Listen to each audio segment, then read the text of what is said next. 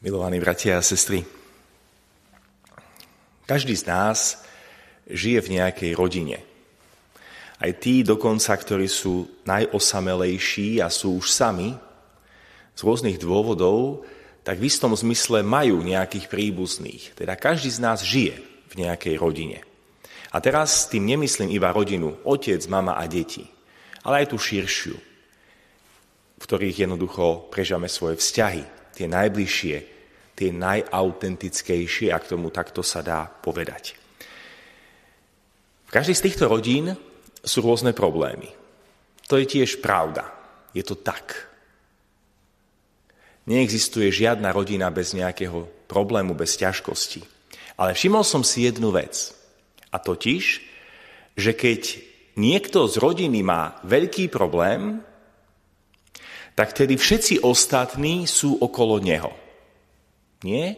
Zaujímame sa o to, že niekto v mojom príbuzenstve je chorý, má rakovinu, zomiera. Oveľa ťažšie sa to zažíva, keď niekto má problém, chorobu alebo inú ťažkosť, akúkoľvek, vo vlastnom byte, vo vlastnom dome. Vtedy celá rodina ako si prežíva ťažšie tie dni. Všetko je poznačené tou ťažkosťou jedného jediného člena. Čo si podobné zažívala rodina apoštola Petra a Ondreja. Keď Petrova svokra bola chorá. Nevieme presne, akú chorobu mala, ale zdá sa, že čosi vážne.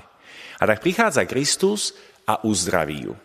A tu by sme mohli ťahať kázeň tým smerom o uzdravení jeho svokry. Ale poďme ďalej. Všimnite si, čo evanjelista hovorí ďalej. Hovorí, že potom išiel v Kafarnaume do iných domov, išiel na ulicu a Ježiš mal v úmysle pomôcť všetkým rodinám. Lebo v dome Petrovom sa stal zázrak, ale nielen zázrak uzdravenia, ale aj zázrak pohody. Ona vstala, obsluhovala ich a istotne mali celkom rodinnú pohodu. A Ježiš má obrovskú túžbu, aby vstúpil do každej ďalšej rodiny v Kafarnaume a potom poďme ďalej, do každej rodiny na Slovensku, v Košiciach, v Bratislave, v Tatrách, kdekoľvek, aby uzdravil jedného člena, všetkých členov a tým, aby vrátil do pohody, do normálu, každú jednu rodinu. Lebo tam, kde si vznikajú všetky problémy spoločnosti. Všímate si to niekedy? To, čo vidíme v televízii, v správach, to nevzniká v parlamente, to nevzniká vo vláde, to nevzniká kdesi v inštitúciách štátu, ani cirkvi.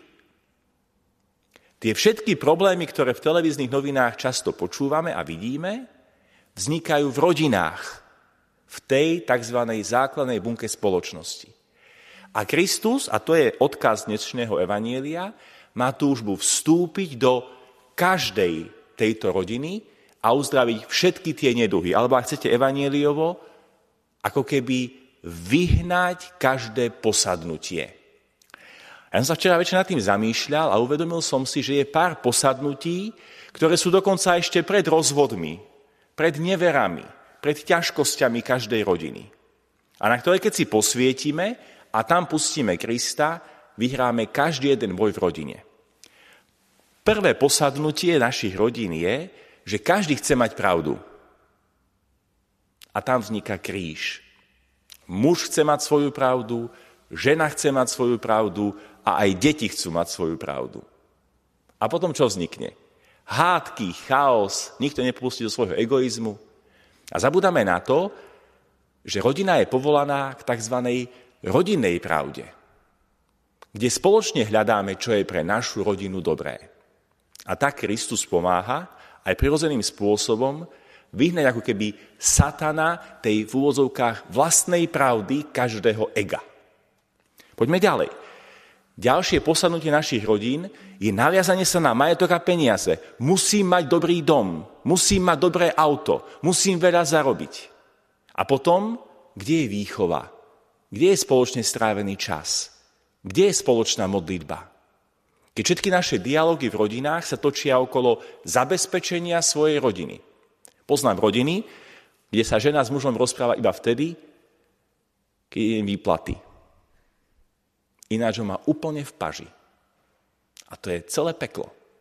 A preto Kristus nás pozýva na to sa pozrieť. Či v mojej rodine nie sme príliš materialisticky založení. Čiže nemáme vzťahy ako také, ale iba zabezpečujeme rodinu. A poďme ďalej. Ďalšie veľké posadnutie našich rodín je závisť. Na Slovensku špeciálne.